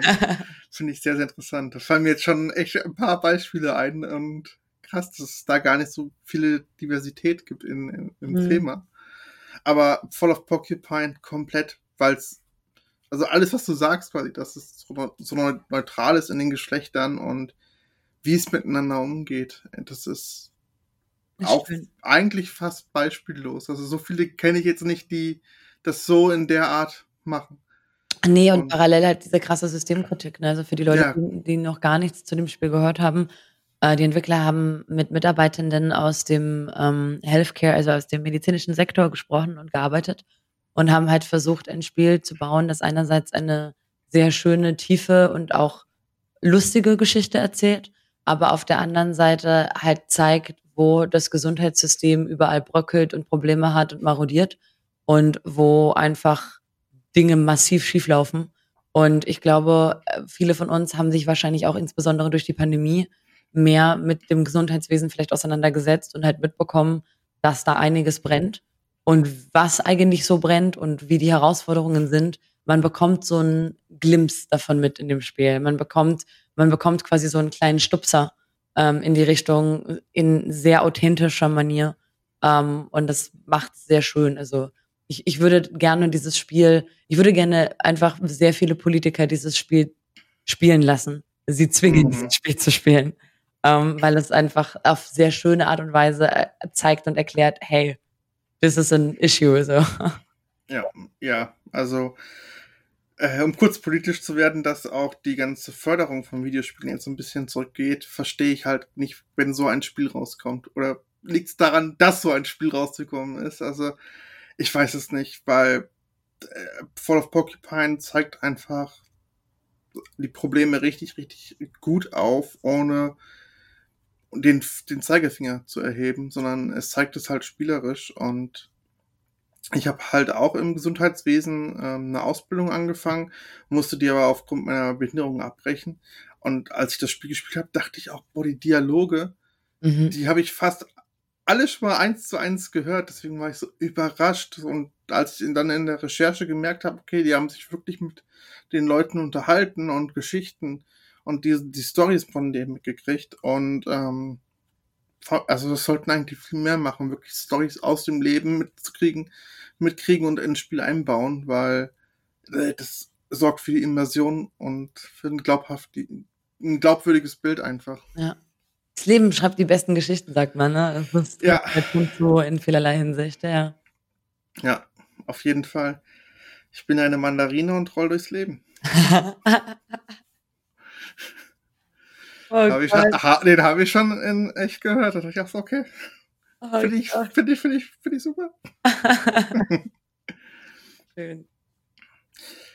Ah. Ja, ähm, um das Thema quasi jetzt Richtung Abschluss zu, ähm, zu bringen, weil ich, ich möchte, bevor es eigentlich unerwähnt bleibt, möchte ich auch noch den Fall Tomb Raider Lara Croft erwähnen.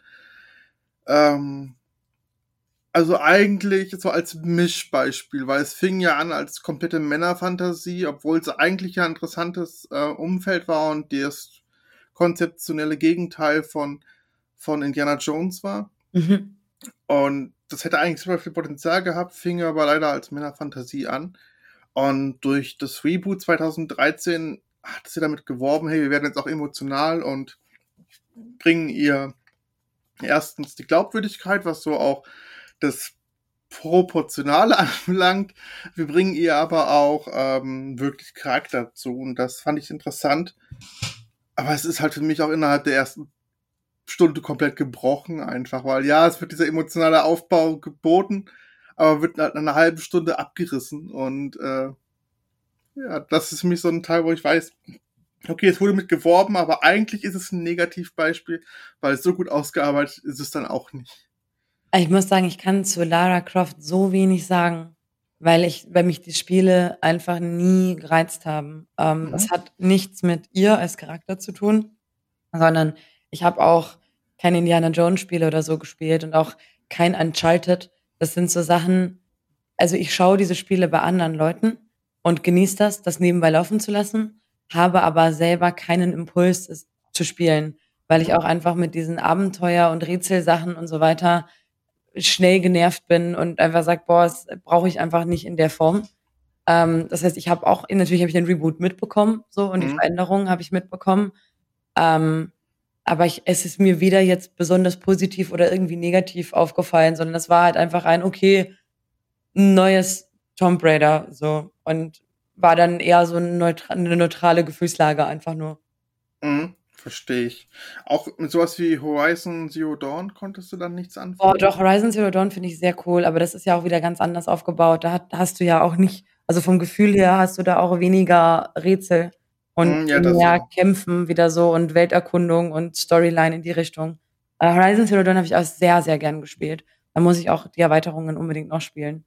Ja, Ähm, m- mach das. wurde mir, wurde mir auch schon an mich herangetragen. Ne, da sind wir wieder bei, ach, wann? ja, der Pile of Shame. Ja, vor allem, wenn wir du lieben so- ihn alle. so viel, ich spiele so viel Strategiespiele. Und Strategiespiele und Storygames als mag ich zu haben, ist eine Katastrophe. Weil einfach beides unendlich viel Zeit frisst. Du, du spielst nicht mal eben zwei Stunden Crusader Kings 3. So. Niemand macht das. Du spielst Nein. nicht zwei Stunden Total War Warhammer 3. Du spielst es zehn Stunden. Da hast du dir aber auch wirklich die. So. da hast du dir aber wirklich die anstrengendsten und längsten rausgesucht.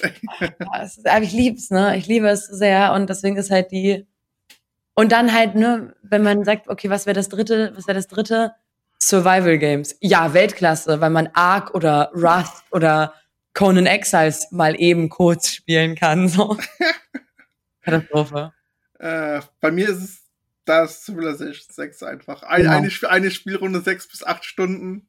Super ist das, super. In der Zeit könntest du auch ein Spiel durchspielen, aber es, es geht so schnell um einfach Ja, diese ja. Zeit, das ist so krass. Aber auch mega schön.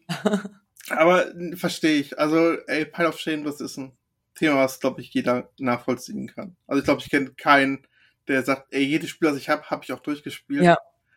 Ich glaube, da kenne ich persönlich niemanden. Nee. äh, ja. Spätestens seit Humble Bumble nicht mehr. Weil du dann auch einfach, ich weiß nicht, ob du das Oh kennst, ja. äh, diese Ja. Bundles da und dann hast du einfach 15 neue Spiele am Stück, weil du zwei daraus haben wolltest. Oh ja. auf jeden Fall. Ey, das ist ach, das Überangebot, das ist so krass. Und irgendwann wartest du auf ein Spiel und hier hast du es dann für einen Euro. Ja, cool, super, hole ich mir und irgendwann Steam-Bibliothek, 1500 Spiele, cool. Mhm. Mhm. Sehr schön. Sehr, sehr schön. Ähm, genau, jetzt können wir das Thema aber quasi heimbringen mit negativen Beispielen. Was fallen dir für Charaktere ein, die du einfach nicht mehr sehen möchtest? Gibt es irgendwas, was dir einfällt? Kannst auch gerne bestimmte Charaktere sagen, wenn es dir einfällt. Ähm, was wäre für dich ein absolutes Negativbeispiel? Ich überlege gerade, gibt es überhaupt eins? Boah, die, die Sache ist halt, also ich, ich kann mich nicht erinnern, dass ich ein Spiel jemals abgebrochen hätte, weil mich ein Charakter genervt hat. So, es ist meistens eher ein Zusammenspiel von vielen Dingen. Oh, Mhm. doch, es gibt einen Charakter, der mir massiv auf den Sack geht. Äh, Claptrap. Oh, Ich finde Claptrap so nervig. Ich weiß, dass den ganz, ganz viele Leute zelebrieren und lieben und so weiter. Und ich, ich wenn ich, wenn der, also, ich finde den einfach nur nervig. I, I can't, so, I, I absolutely can't. Ähm, aber da ist auch, also, ist auch kein Hass dahinter, sondern ich finde ihn einfach nur anstrengend, so. Ähm, mhm. aber es ist, ich habe, es gibt eigentlich keinen Charakter, bei dem ich das Gefühl habe, boah, äh, ich habe da wirklich krass negative Gefühle. Es gibt einfach nur Charaktere, bei denen ich sage, ich habe keinen positiven Bezug dazu, sondern sie catchen mich einfach nicht. So. Mhm. Das sind halt die meisten. Ey, vollkommen legitim. Ähm, Bei Bei mir wären es auch nur Charaktere, die klischeebehaftet sind ohne Ende. Also ich möchte das einfach nicht mehr nicht mehr mhm. sehen. Also ich würde gerne in einer Spielewelt leben wollen, ähm, wo sich wirklich Menschen die Mühe geben, wenn sie mit Klischees arbeiten, dass sie diese auch irgendwie aufbrechen. Und mhm. ja, aufbrechen oder halt auch kritisieren oder in eine ganz andere Richtung führen und, und, und uns unterhalten, mhm. auf ohne, der, ohne halt Klischees zu benutzen, einfach damit es auch wirklich jeder versteht und sich darüber lustig machen. Und ich weiß nicht, das will ich einfach nicht mehr sehen. Ich möchte wirklich, wie du auch schon gesagt hattest, Charaktere haben, die divers sind, die auch am besten genderneutral sind, einfach damit sich wirklich jeder mal ausleben kann und auch damit auch wirklich viele repräsentiert werden können. Einfach damit, also wie lange hat es hat's gedauert, bis ich Identitätsfiguren ähm, gefunden habe für mich, mhm. wo ich weiß, okay, aber es gibt Menschen, die haben immer noch gar keine. Ja. Oder deswegen, äh, ich bin froh um alles, was sich dahin erweitert. Ja, ja, kann ich absolut nachempfinden. Also ich denke schon, dass es auch Spiele gibt, wo es Sinn macht, dass sie nicht genderneutral sind, ähm, weil ich glaube, dass dadurch nochmal an, also tiefer in einem anderen Bereich möglich wird. Ähm, ich, ich bin zwar generell, eine, äh, du da offene Türen bei mir ein, ähm, was halt einfach zu sagen, okay, man sollte Gendernormen und so weiter nicht so ähm, nicht so in, in unserer Gesellschaft nicht so übertrieben gewichten so ähm, und dass wir da einfach zu viel Fokus drauf legen, meiner Meinung nach. Aber wir tun es nun mal so. Wir haben einfach eine mhm. Gesellschaft, die sich ganz krass durch Geschlecht und durch Genderidentität halt identifiziert. Und ich glaube, dass gerade durch diese Identifizierung potenziell bei Sachen auch einfach viel wegfallen kann. Aber es ist halt nicht in jedem Spiel notwendig. So, ja. ich kann nachvollziehen, warum man einen ganz klar weiblichen Charakter bei Life is Strange hat weil du halt diesen einen Charakter, der so in die Story eingearbeitet hast, der auch diese persönliche Sache mitbringt. Ich kann völlig nachvollziehen, warum Kratos ein männlicher Charakter ist und warum das notwendig ist, damit das in der Story so funktioniert. Ähm, aber gleichzeitig zeigt halt Baldur's Gate, dass das ein Spiel baut, wo es nicht notwendig ist, ähm, weil die halt einfach anders aufgebaut sind, was die Sachen angeht. Was aber auch damit zu tun hat, dass du bei Baldur's Gate nicht deine eigene Geschichte verfolgst, sondern nur die von anderen Leuten. Ähm, und ich glaube, immer, immer dann, wenn du auch die Geschichte deines eigenen Charakters verfolgst, macht es Sinn. Aber natürlich dann gern out of the role, dann gerne repräsentativ, dann gern, wie du gesagt hast, nicht zwangsweise Klischees, sondern Leben aus, also Geschichten aus der echten Welt, so, wenn man möchte, Charaktere aus der echten Welt. Und ich glaube, da ist für mich auch der, der große Schlüsselpunkt, ähm, lass Menschen ihre Repräsentation selber schreiben und daran merkst du auch Tiefe. So, wenn, wenn Frauen Frauencharaktere selber schreiben dürfen, wenn queere Menschen queere Charaktere selber schreiben dürfen und ähm, es nicht quasi so, ne, nicht, dass jetzt ich als Frau niemals einen Mann-Charakter schreiben könnte oder als Mann nie einen Frau-Charakter schreiben könnte, aber die Tiefe, die mitkommt und die persönlichen Struggles, die du in unserer Gesellschaft erfährst, sind natürlich eine andere, wenn du dich selber da repräsentierst. Und ich glaube, da können wir ganz viel lernen.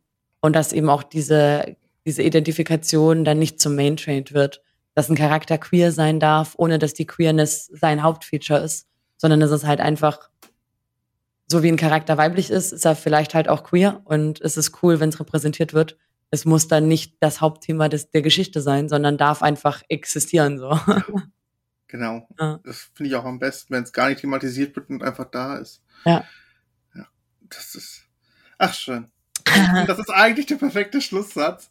Und ich würde sagen, besser als du kann man es eigentlich gar nicht abschließen. Und äh, ich, wir haben, wir haben Hoffnungen in, in die Entwicklung weiterer Spielcharaktere. Und ich glaube, wir sind auf einem sehr, sehr guten Weg. Und ich freue mich auf alles, was da kommen mag. Und Deswegen vielen, vielen Dank für deine Zeit, Pia. Ich danke für die Einladung. Es hat sehr viel Spaß gemacht. War ein sehr schönes Thema, ein schöner und um Umriss und ein schönes Rumnoten. das freut mich. Lass uns gerne nachdenken über einen Horror-Podcast oder eine Folge. sehr, sehr gerne. Sehr ähm, ich würde sagen, dann wünsche ich euch allen einen schönen Tag, eine schöne Nacht. Äh, schlaft gut, wie auch immer, wann ihr es immer auch hören mögt. Und habt's fein. Tschüss.